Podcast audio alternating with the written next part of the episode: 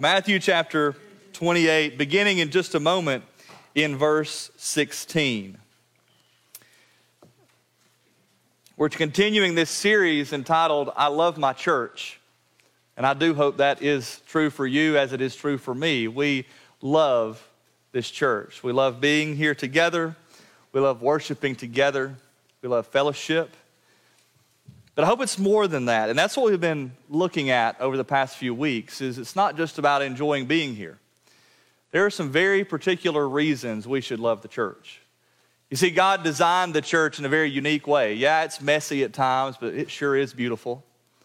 And He's given us the treasure of the church. We talked about that a couple of weeks ago. That is the gospel.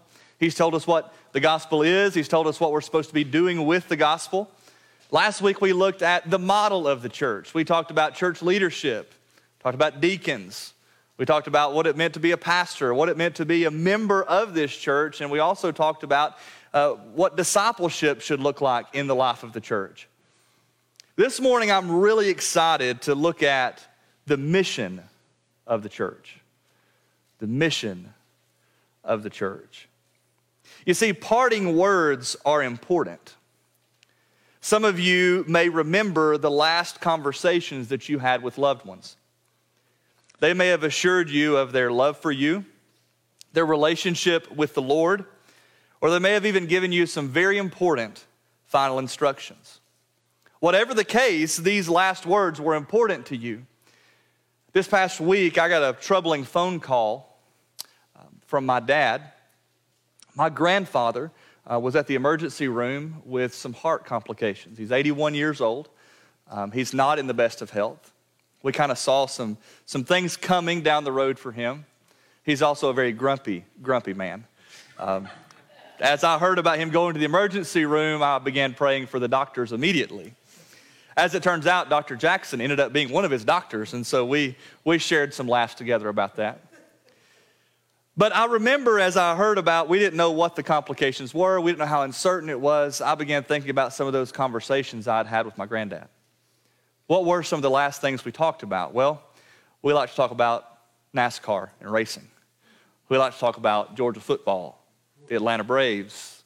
That's what our conversations were always filled with. And I began to be troubled by the, there wasn't any more depth to our relationship than that. I began to long for an opportunity to have some time with him. Now, as the Lord would have it, because he is so good, he is so gracious. My granddad just needed a pacemaker. He's doing well today, and we praise the Lord for that. But parting words are important. We come this morning to some of those last parting words in Matthew chapter 28 and verses 16 through 20.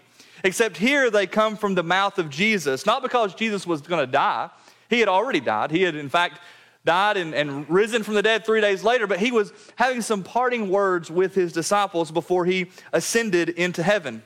You see, Jesus had taught many things, many parables, he had shared encouragement, and even rebuke to some of the religious leaders. But here we find some parting words.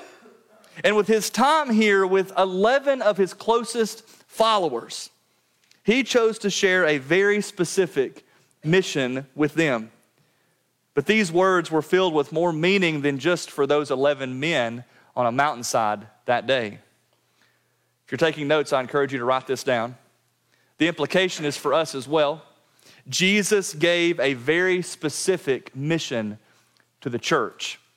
It wasn't just for the 11 men on the mountainside that day, it was also for us as his church.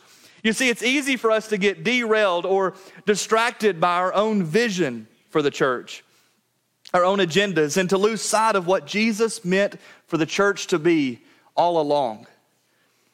It's also easy for us to relegate this mission to somebody else and say, well, that's the pastor's job. That's the job of the missionaries that we send our money to. It's the job of those who are going to hand out these shoe boxes on the other side of the world. But the reality is, what we find here is these words are for us as His church.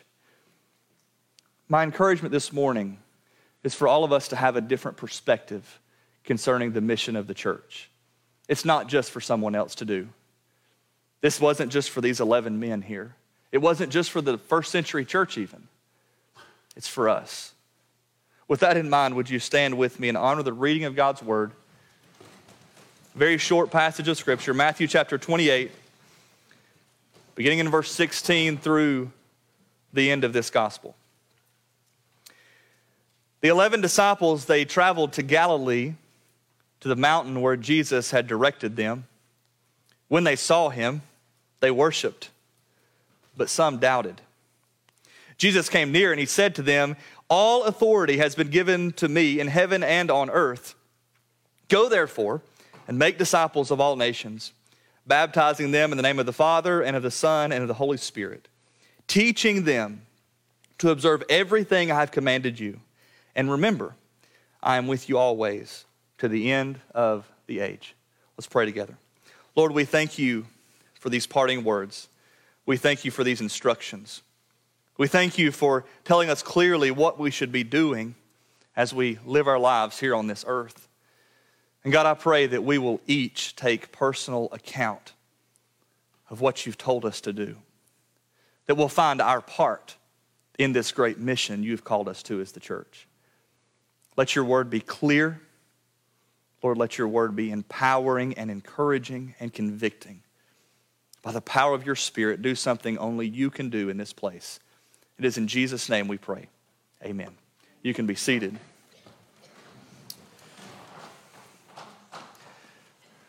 So, we're going to be looking at the mission of the church and, and, and, taking some careful consideration, really, of verses 18, 19, and 20. But we're going to rewind a little bit because I think we often don't consider verses 16 and 17 as well. So, we're going to spend a little while there. Let's consider this first. Jesus shares the mission with a certain audience. Jesus shares the mission with a certain audience. He had a very specific audience there on the mountainside, we find. First of all, notice this in verse 16. It very clearly states the 11 disciples traveled to Galilee. So we find these disciples gathered there, and what we begin to understand as we look even closer is that we find his audience was close to him. His audience was close to him. Notice that the audience is clearly defined in verse 16 as these disciples, but look back up at verse 10. There are some details covered here in relation to how these men related to Jesus. This is shortly after the resurrection. Some ladies had went to the tomb, and notice what Jesus tells them, beginning in verse 10. It says, Then Jesus told them, Do not be afraid. Go and tell my brothers to leave for Galilee, and they will see me there. These brothers, they are called in verse 10. These disciples, they are then called in verse 16. Listen, they were very close to him, they knew him intimately.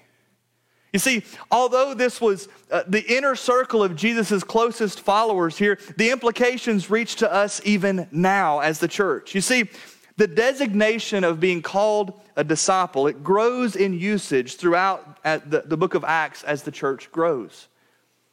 There must be a closeness, an intimacy we come to find. A disciple should be understood as one who follows after and seeks to learn from another. That's what it means to be a disciple.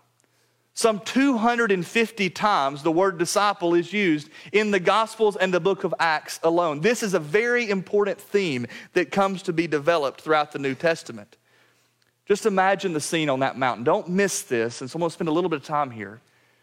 Jesus had walked among the crowds. He had stood in Matthew chapter 5 and he had preached the greatest sermon ever recorded. It's called the Sermon on the Mount. And hundreds had gathered, perhaps thousands had gathered, and certainly he had fed over 5,000 just a little while after.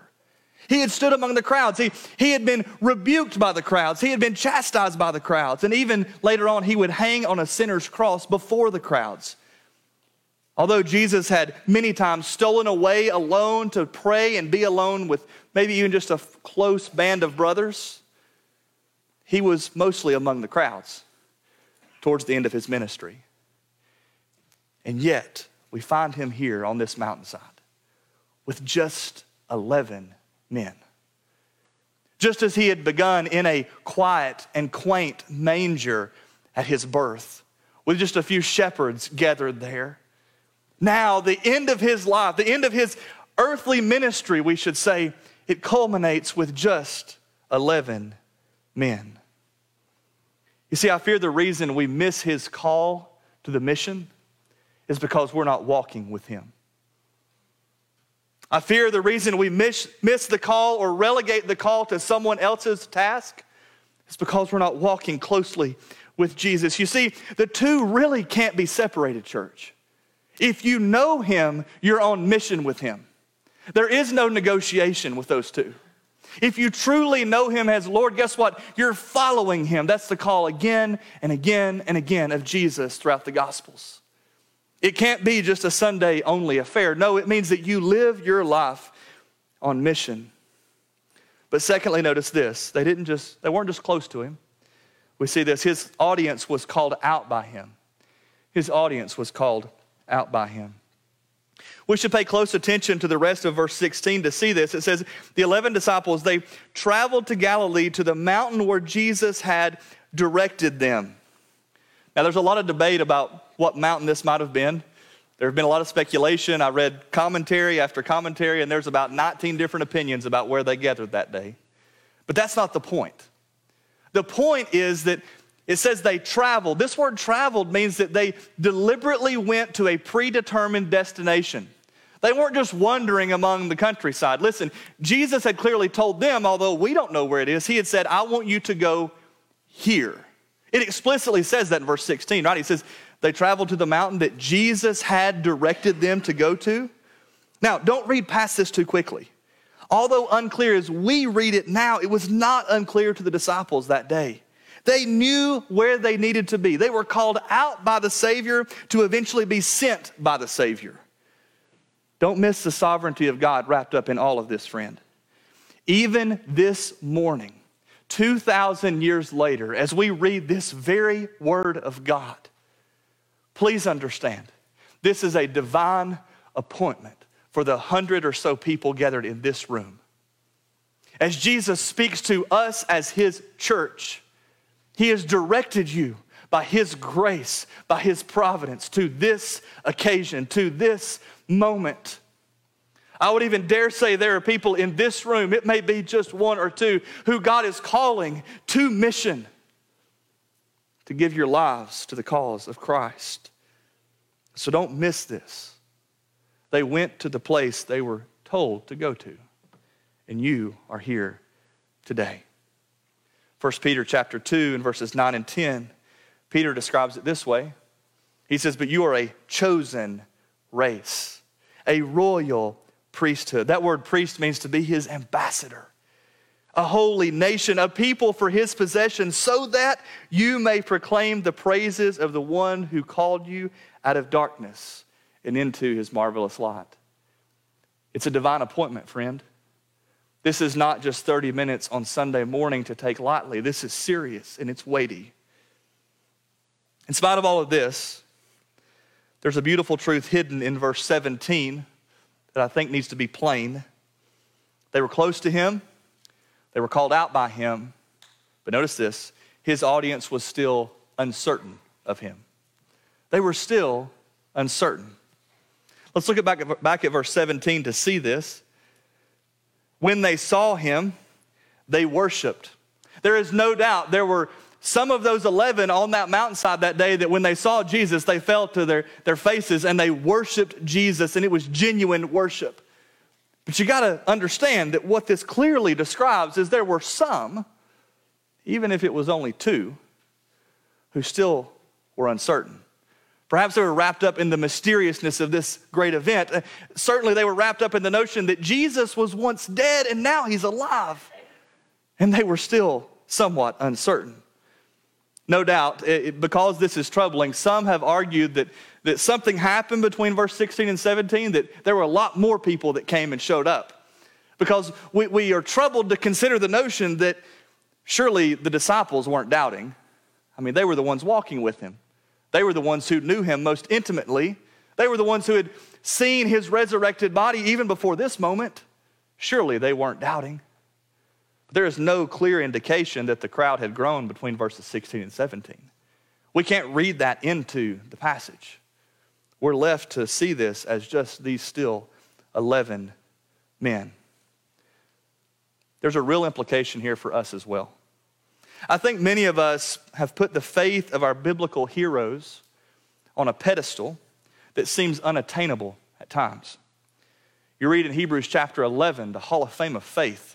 You read about the faith of Abraham, Isaac, Jacob, David, all these great characters in Scripture, and you say, wow, what great men and women of renown. They had such a strong faith. Some of you think about your grandparents or your parents who raised you, and you, you've seen this witness of their faithful testimony, and you said, wow, what faith my grandmother had, what faith my grandfather had. And you look at that and you say, well, that's not me. Just this past week, I had some doubts, some discouragement, and I, I was troubled and, and I was trying to figure all this out on my own. Some of you walked into this room this morning and you're still trying to figure out something on your own and you haven't once turned to Jesus. And yet you call yourself a follower of Jesus, which is certainly, if you've trusted him as your Savior, is true. Can I encourage you just for a moment? Even some of those on the mountain that day with Jesus doubted. They were still uncertain. They would go on to do great things for the kingdom. Some of them would be great apostles and ambassadors in the church. But don't forget that they had a history of doubting the Lord. And we shouldn't be troubled by this, we should be encouraged. We read at the beginning of the service today that Thomas needed hard evidence and hard proof to believe that Jesus was in fact resurrected. He had looked at him and he said, I need to touch him to believe this. And on not just a few occasions, Jesus had said some very famous words to the disciples again and again, Oh, you of little faith. And these were the ones walking with him. Remember Peter? Peter, he always had, a, had a, uh, this knack of putting a sock in his mouth. He's walking, he's in a boat, and Jesus comes walking to them on the water, and he says, Lord, if, if it's you, if it's really you, would you let me walk to you on the water? And the Lord says, Come. And so Peter gets out of the boat and he begins to walk on the water. This is an incredible event. Then it says he begins to sink. And Jesus grabs him by the hand and listen to what the Lord says to Peter. As he grabs him by the hand, he asks him this question Why did you doubt? This is significant. You see, the word doubt is only used in the Gospel of Matthew two times in relation to Peter when he sank, and here in these parting words. It is clear that some still had reservations. Now let's be careful. This was not a state of unbelief or atheism or disbelief. They were clearly in a state of tension. And that is likely the way you have felt as you live your own life as well.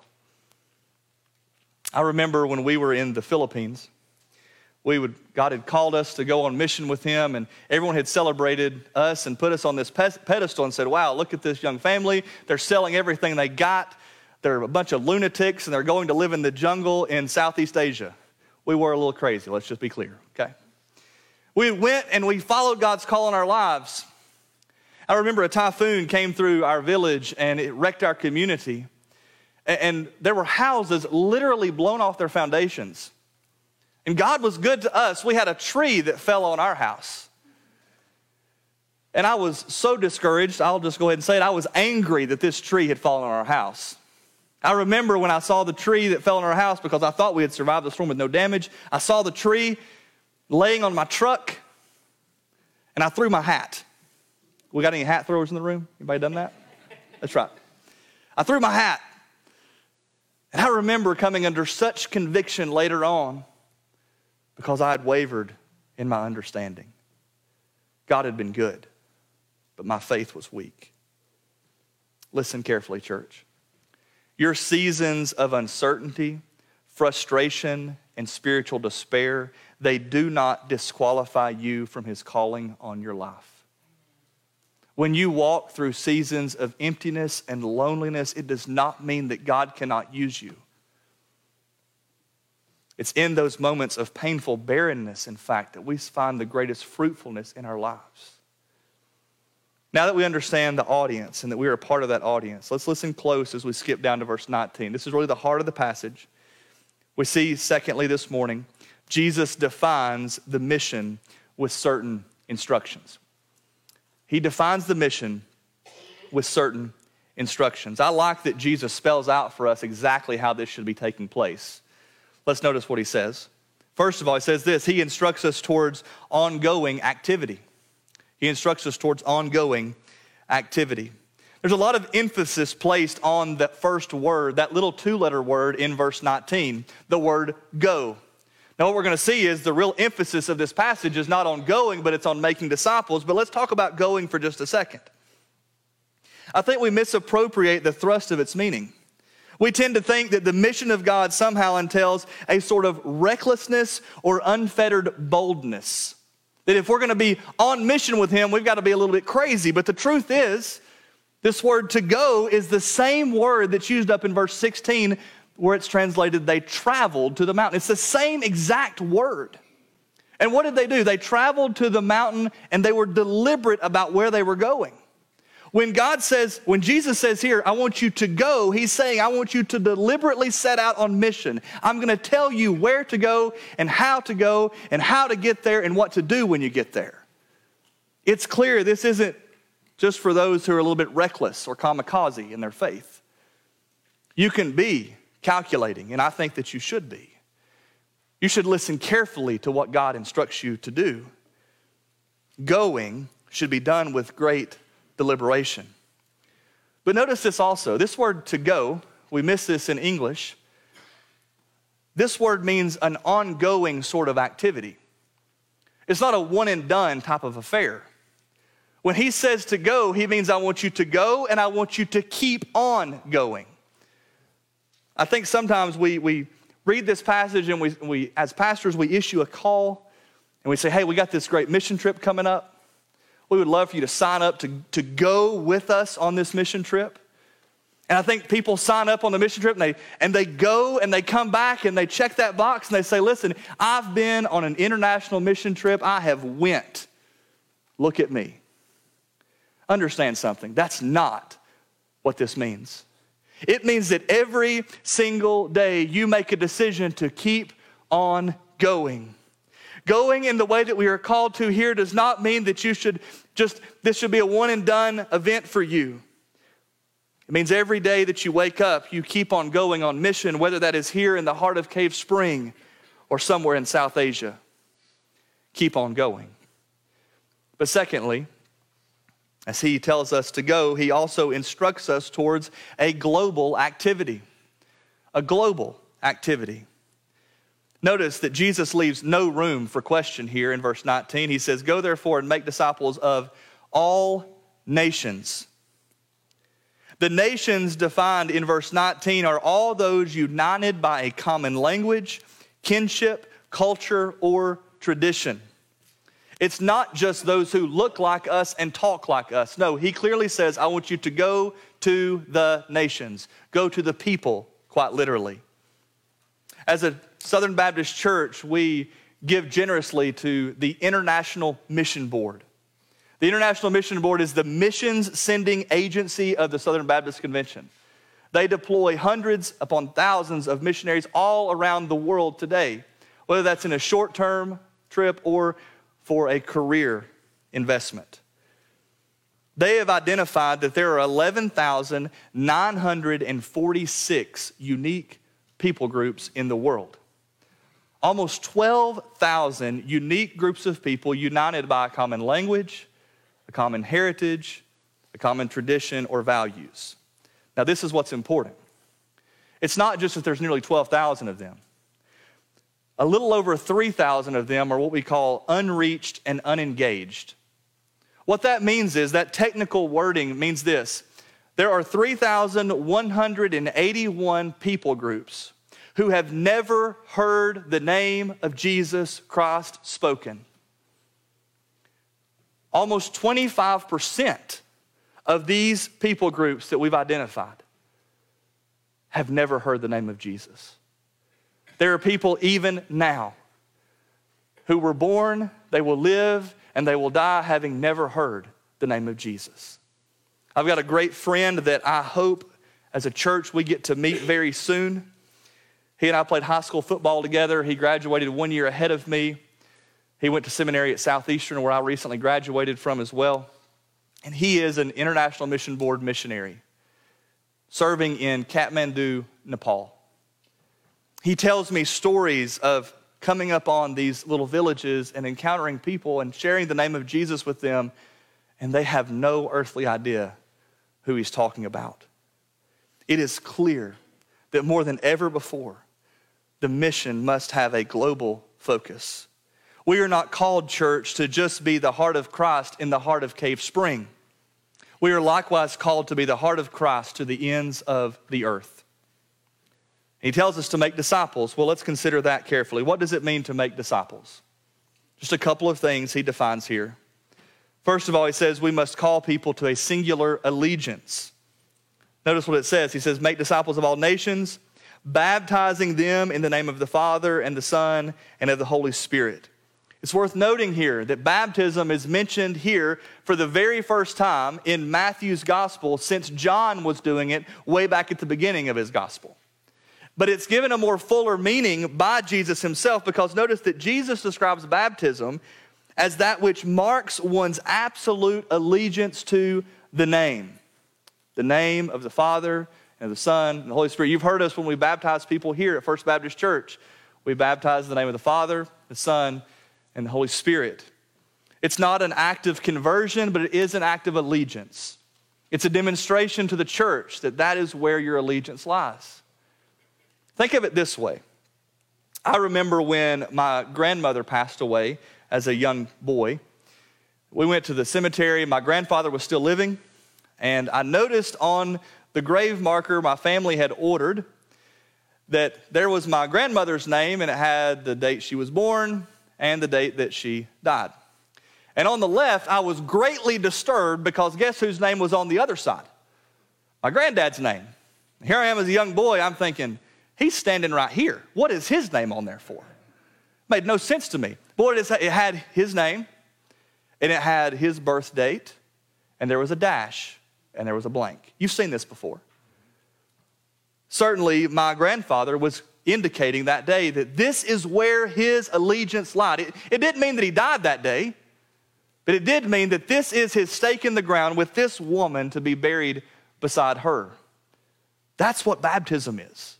It's this visual demonstration to the church that this is where our allegiance lies. Notice also, as we make disciples, we must secondly do this we must call people to absolute obedience. Jesus says very specifically, He says, I want you to teach them in verse 20 to observe everything I have commanded you. Unfortunately, as we consider both of these ideas, this absolute, unwavering allegiance to one God and as we consider what it means to have absolute obedience to this one God and everything He's told us to do, I fear that we have wavered on our commitment to teach those truths. We fail to call people to abandon their little g gods and solely trust in the Lord God. We fail to point out how their lives do not line up with the moral teachings of Jesus. There are some of you in this room today who, who trusted in the Lord over the past year. You, you sat in my office with me or you talked to me on the phone and, and you made a decision to trust in Jesus. And those of you who, who had that opportunity and you've made that decision, you can testify to this truth. In that conversation, we talked about some hard things as well. It wasn't just, hey, pray this prayer, trust in Jesus. No, we talked about the implications of that for us. There might have been some radical decisions that need to be made regarding your relationships, maybe some vices, maybe some things you wrestle with. Listen carefully. The call to make disciples does not concern quantity so much as it concerns quality. It is clear that he calls us to a particular fashion of disciple making. So we've seen how Jesus shares this with a very defined audience. We've seen how he tells us exactly what this should look like with certain specific directions. But finally, note this Jesus secures the mission with certain promises. He secures the mission with certain promises.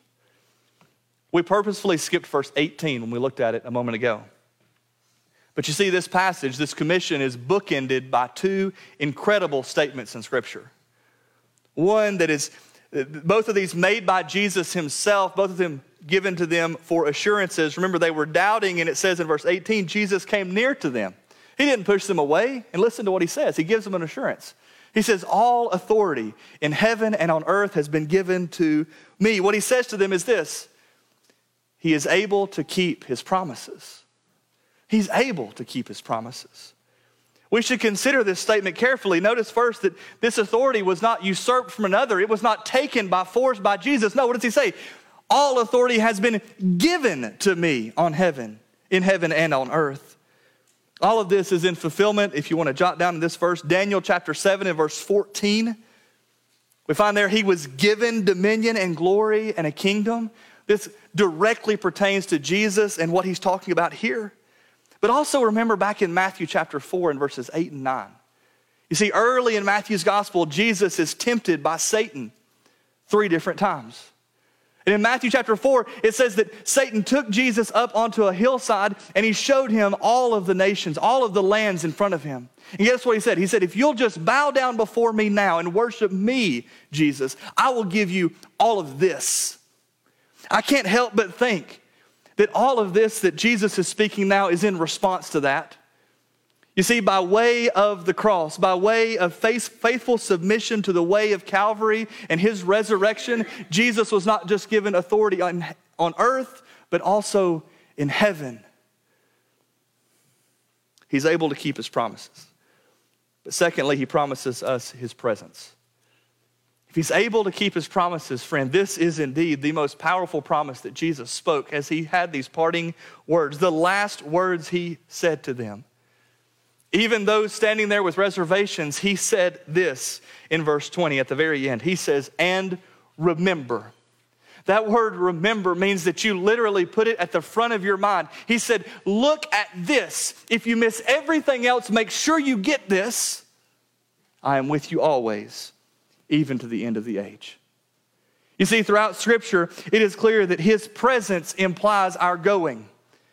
It is clear that when he tells us to go, he always tells us he's going with us. In Exodus chapter 3 and verse 12, God calls Moses to go and deliver his people from bondage. And guess what he says?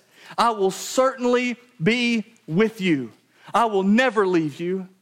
And in Joshua chapter 1 and verse 5, as this baton is being passed of leadership to Joshua from Moses, he tells Joshua as well, No one will be able to stand against you as long as you live. I will be with you. Listen, church, the same God who made those promises with his very own voice to Moses and to Joshua and to these disciples here on this mountainside is the same God who makes that promise to us as well as his people.